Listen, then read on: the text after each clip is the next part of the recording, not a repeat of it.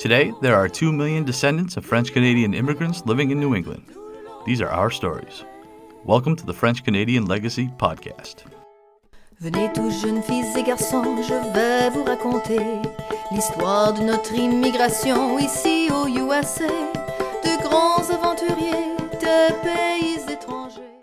Bonjour everyone, this is Melody with French-Canadian News here on the podcast. We'll start with an article from France-Amérique titled, Three Colors. This article goes over the history behind the shared colors of the American flag and the French flag. Read the article to learn more about this shared history. Next up, we have an article by Juliana LaRue titled, Aroostook County's Acadian News, Restoration, Museum, and the Library of Congress. This story is about the Acadian historical gems found in the St. John Valley in northern Maine. Check out the article to learn more about Acadian history and these cultural spots. Now we have an article by Patrick Lacroix titled, Smash This Un-American Exclusion. This story is about the Franco-Americans of the early 1900s fighting back against the exclusion they often experienced. Lacroix speaks about their allyship with Irish Americans and beating back the intimidation by the KKK. Learn more about this time in history by reading the article. For podcasts, we have another episode of the North American Francophone podcast. In this episode, Claire-Marie Bressant interviews Scott Tilton and Rudy Baznay, the co-founders of the New Foundation. This foundation helps to support cultural and business opportunities for the French and Creole cultures in Louisiana and the Gulf South. Give this episode a listen to learn more about this story.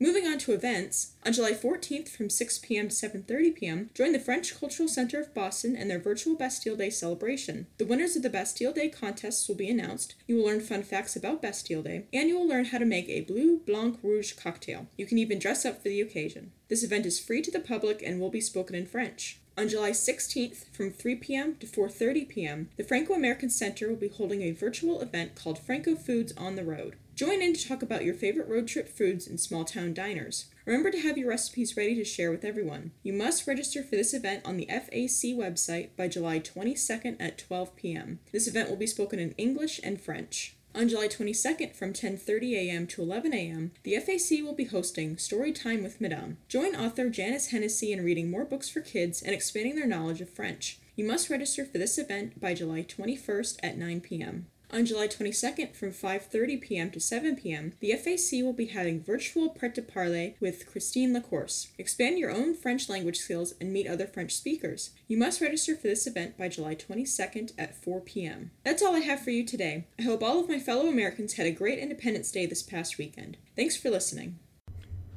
Thanks, Melody. Next week's guest is writer and performer Susan Poulin. You might know Susan from her amazing TED Talk, or you might know Susan's alter ego, Ida LeClaire, who helps people find their inner moose. Jesse gets to talk to Susan about all these things and more. We are big fans of Susan here at the French Canadian Legacy, and we hope you'll tune in next week to hear her fantastic stories. And then we play a bonus clip as kind of a way to hype the show. Mm-hmm. We give a preview of the show coming up next. Okay. So we mentioned in the bio that you are in the Franco-American Hall of Fame. As someone who is not in any Hall of Fames, I need you to tell me, first of all, how'd you find out? Who was it who told you? That's so neat. And then what was the induction like? Oh, it was really wild. Mark Lawrence, who is my representative and who speaks French, and we were on an immersion together. He used to be a state senator, now is in the House of Representatives for the state.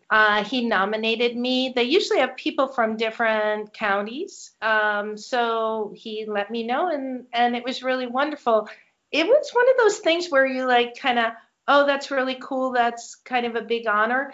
But then when you go there, I was really surprised at how emotional it was for me. That's awesome. I think there was a bunch of other people, but what's cool about it is a joint meeting of the state, the House of Representatives and the Senate for the state of Maine, which they don't do very often. Right. Everything that day is bilingual, so that everything's in French and in English. They have the national anthem in French and in English. That's awesome. Yeah, they have a representative from the consul for Quebec and for France there. And then there's like a resolution read from the House floor and it's basically your bio. So, you know, it was really, sure. As a solo performer, it's very, you don't really get honored a lot for what you do. I mean, I get honored by the audience every time I perform, right? Yep.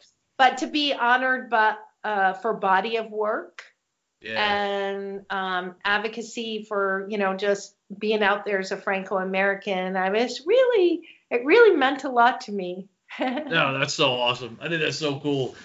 Now our fathers look at us and sigh with despair, to think that everything they love we simply do not share. But the spirit never dies, our culture will survive. Each of us must choose how much to keep alive. Each of us must choose how much to keep alive. Special thanks to Josie Vachon for providing the music. You can find more about her at josievachon.com. This podcast was produced and edited by Mike Campbell. If you have any questions or comments, please email us at fclpodcast@gmail.com. You can also follow us on Facebook, Twitter, and Instagram at fclpodcast for more information about the topics discussed. If you enjoyed the show, please subscribe and leave us a review on iTunes or wherever you listen to this episode.